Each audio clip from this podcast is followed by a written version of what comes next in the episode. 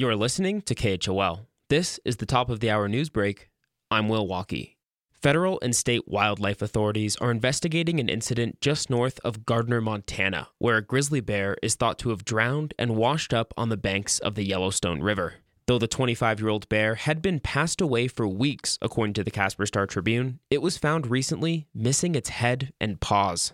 Taking grizzly parts is illegal per the Endangered Species Act, but park officials say passersby don't often know any better and take great interest in recovering paws or skulls.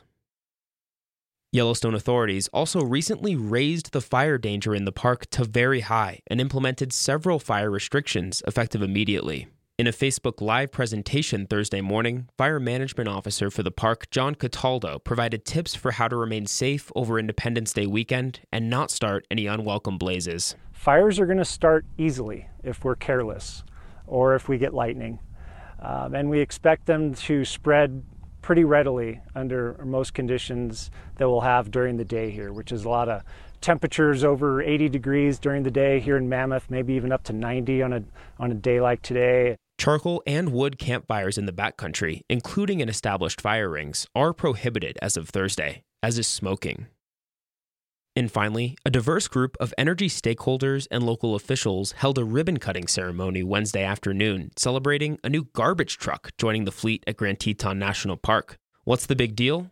This new towering vehicle runs on CNG, or compressed natural gas, a cleaner alternative to traditional diesel gasoline. By fueling with natural gas, it's going to reduce their emissions, reduce NOx emissions, improve our air quality, and save the um, Grand Teton National Park about $8,000 a year in uh, fuel costs because of the, the great difference between the, the prices right now.